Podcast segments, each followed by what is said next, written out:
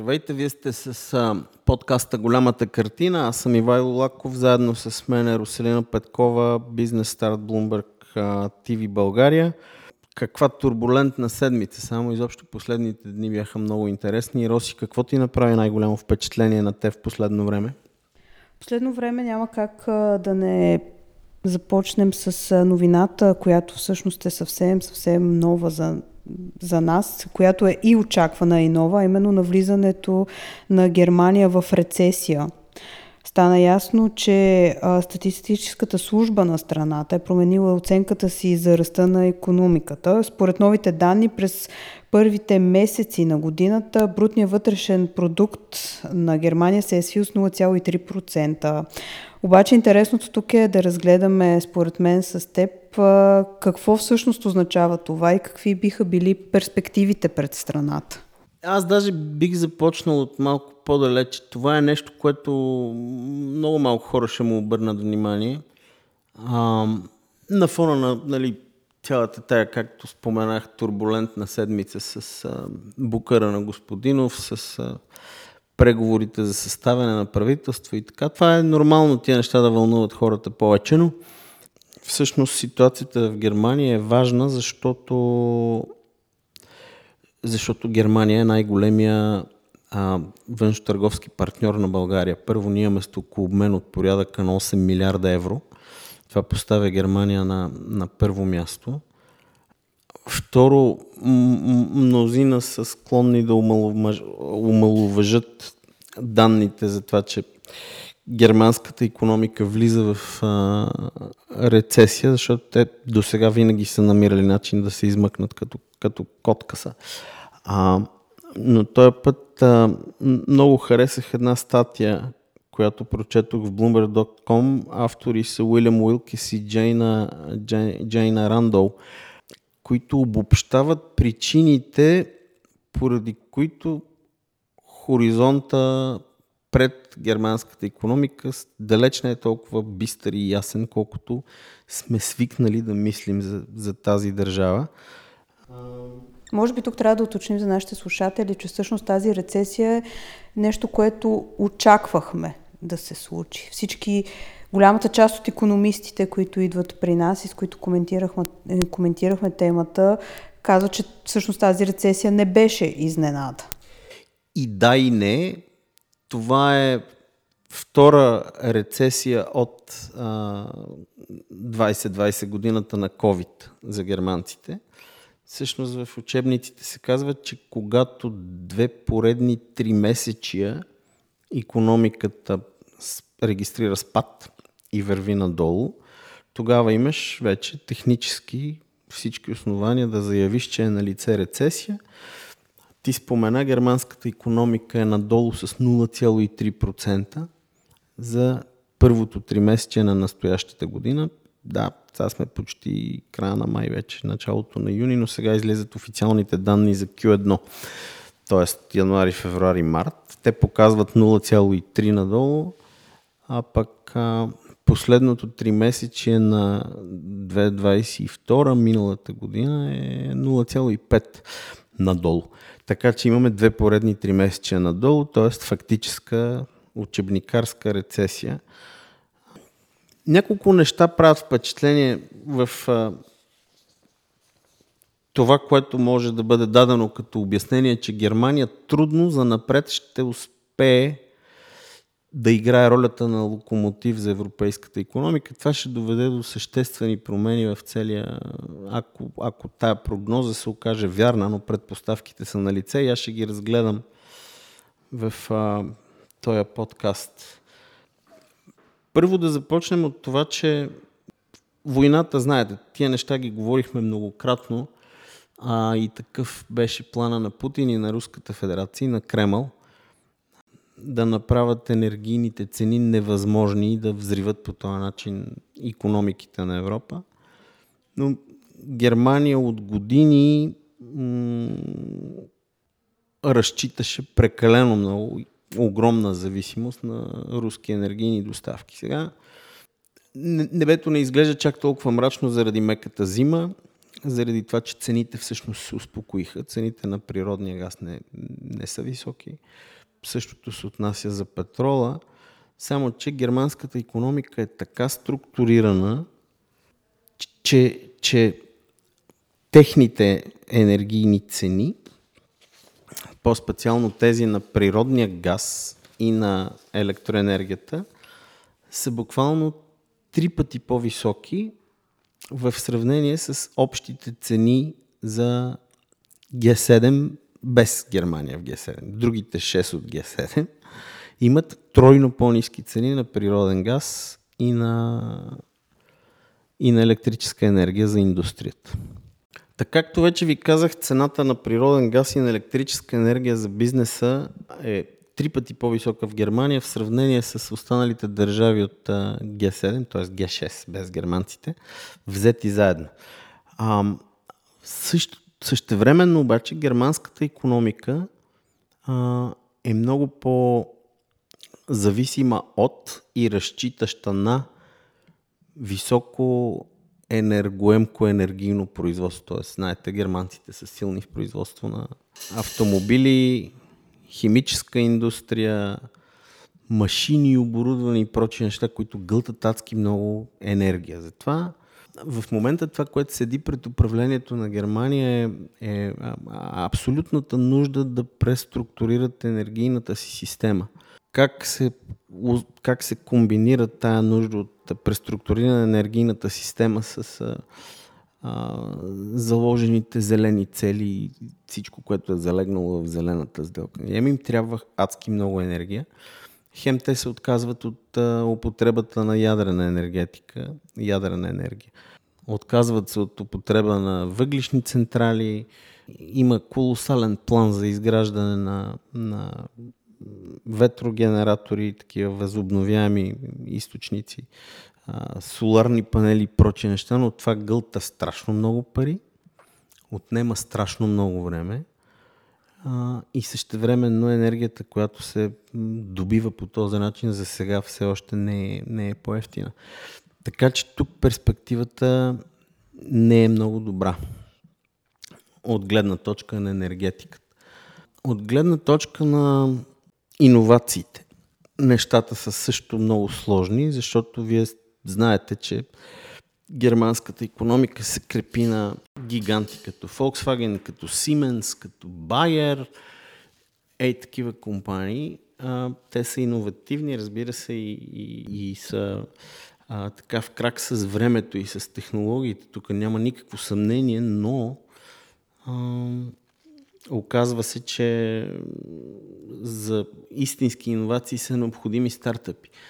Необходими са малки, по-бързо и лесно маневрени компании, които а, нямат такива тежки корпоративни структури и акционерни структури. Да, като се вгледа човек в германската економика и вижда, че голяма част от а, иновационната мощ е средоточена в големите компании, такива като Siemens и Volkswagen – съответно в утвърдени отрасли. А, малките производители все още процъфтяват в Германия, разбира се, но броят на новите стартиращи предприятия в страната намалява, за разлика от ръст, който се наблюдава в другите развити економики, според а, данни на ОИСР. И като се вгледа, човек вижда, че има а, петте водещи области за заявка за патенти в Германия са именно традиционни инженерни сектори. Значи тук говорим за транспорт, електрически машини, апарати и прочи неща, енергия, измерване, механични елементи и чак на пето място е някаква компютърна техника. Като причина за тази ситуация се посочва това, че регистрацията на дружество в Германия често се извършва на хартиен носител, т.е. бюрократично и бавно. Има така културна причина за нежелание да се поемат рискове в Германия и това е показателно по, по числата, които са а, инвестициите на рисков капитал в Германия. Те възлизат на 11,7 милиарда долара през 2022 година и за мащаб ви казвам, че в Съединените щати тия инвестиции в рисков капитал, инвестиране на рисков капитал в Съединените щати възлиза на 234,5 милиарда долара спрямо 11,7 в Германия. Това са данни на Dealroom. Оказва се, че Германия няма нито един университет в топ 25 в най-новата класация на Times Higher Education.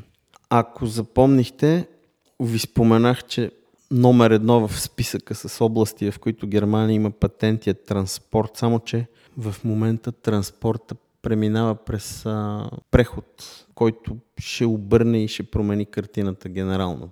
Така изглежда поне към днешна дата, че ще се случат нещата. Представете си, че гръбнака на германската економика е производството на автомобили. Същевременно Европа върви по стъпките на изпълнението на така наречената зелена сделка, по силата на която политика през 2035 година изобщо ще бъдат забранени за продажба автомобили с двигатели с вътрешно горене. Това е гръбнака на германската економика. Тук са всичките компании, на които сме се възхищавали с основната сила на европейската економика. И сега ситуацията е такава, че BIT, BYD, това е китайска, китайски производител на електромобили, изпреварва Volkswagen и става най-продаваната марка автомобили в Китай през последното 3 месече. Като са много интересен фактор за сравнение. Ключово за нейното навлизане беше електрическия модел, който струва само около една трета от ID3 на Volkswagen, обаче предлага по-голям пробег и свързано с приложение на трети страни. Ако си купуваш електрически автомобил, особено в Китай, китайския вариант е три пъти по-ефтин от Volkswagen. Сега на целият този фон си представете как германци и французи отказват да, как се казва, да танцуват в същия ритъм, в който Америка ги кани на танц против Китай. Макрон прави изказвания от типа на това, че нали, Европа трябва да си има самостоятелна политика и така нататък. Въпреки всички предупреждения на американците, че Китай е опасен. Истината е, че Китай към днешна дата всъщност е най-големият търговски партньор на Германия. По-голям от Съединените щати, по-голям от останалите. Китай е номер едно в търговските отношения с Германия. Ако Китай, например, успее да вкара и да залее в духа на зелената сделка европейския континент с ефтини, ефтини електромобили, какво се случва с германската автомобилна индустрия? А с френската какво се случва? Това е самоубийство. Абсолютно Европа се самопрострелва по този начин с, с тази политика, ако тя спешно не се промени по някакъв начин. Ако трябва да продължа да, да говоря за Германия и защо перспективите пред нейната економика не са особено розови, във въпросата статия, за която ви споменах на, на Уилям Уилкис и Джейна Рандол от Bloomberg.com, се казва, например, че финансовия сектор на Германия, двете най-големи банки, знаете, Deutsche Bank е едната, другата е Commerzbank, двете заедно имат пазарна капитализация, която е по-малка от една десета от тази на JP Morgan, Chase и, и, и Co, другите големи банки в, в Америка, да кажем, за съпоставка. Понеже германската економика е силно индустриално развита, ако трябва за технологии да говорим, нали, най-големия, най-големия германски играч в областта на технологиите е SAP, SAP, това е компания от 70-те години, която произвежда много сложен и много скъп софтуер за управление на дейността на компаниите. Те го продават това нещо и са много силни играчи, но други кой знае колко и кой знае колко известни на хоризонта няма. Света върви към финансова нали, революция с всичките тия финтех компании, цялата тая динамика и промени в финансовия сектор, най- най-голямата компания в Германия за цифрови плащания беше Wirecard. За кратко. И това нещо се сгромоляса в един сензационен счетоводен скандал, в който, в който се оказа, че няколко милиарда липсват и управлението на компанията, менеджмента на компанията не беше в състояние да каже къде, къде са тия милиарди. А, и съответно Wirecard беше извадена от борсовия индекс DAX и така нататък. Сега от гледна точка на политика, фрагментирана е ситуацията. Значи, това, че има хора, които мразят еврото, мразят Обединена Европа, това не е български патент, нали? има го и в Германия. Альтернатива за Германия се казва тая партия там. Тя, за щастие, все още не е достатъчно силна, за да промени политическата линия на страната, но е достатъчно силна, за да присъства в управлението на, на някои лендери и в, и в Бундестаг. Така че ситуацията, в която се намира канцлера Шолц, изобщо, ама изобщо не е, не е добра и не е лесна. Демографски германците са една от най-застаряващите нации в света. Тази година 1 милион германци навършват пенсионна възраст. Обратно, на пазара на труда излизат 680 хиляди души. Това е броя на хората, които стават възрастни и излизат на, на трудовия пазар. Затова не е изненада тая нали, германска политика, в която те казаха на мигрантите, заповядайте, добре дошли сте. Само, че а, да, разбира се, че продължават да имат проблеми с а, интеграцията и асимилацията на тия малцинствени групи. Та така, разсъждавам по тази тема за Германия, защото пак повтарям, 8 милиарда е евро обмена между България и Германия. Това е най-голямата, най-големия външ-търговски партньор на България. За тая година Германия като макропрогноза и данни вероятно ще запишат а, негативен растеж от порядъка на 1-1,2 на минус, за разлика от всяка една друга държава от Г7, която ще бъде на плюс. Когато германската економика върви надолу и страда, едни от първите, които ще го отнесат в Европа са италианци. Италия е номер две външно-търговски партньор на България. Така че ние не е зле да имаме едно на ум по отношение на това какво може да последва. На този фон трябва да споменем, че все пак перспективите пред Германия не са чак толкова лоши. Защото в нашия ефир, в ефирът на Бизнес Старт, поискахме мнението на финансовите анализатори и това, което прогнозират част от тях е, че негативният растеж вероятно ще продължи в следващите три месечия, но няма да бъде дълбока и, няма да се превърне в дълбока и продължителна рецесия. Да не, да не е бавно и мъчително. Да. Да видим, да видим. Стига толкова за днес. Това беше всичко в голямата картина за тази седмица. До нови срещи.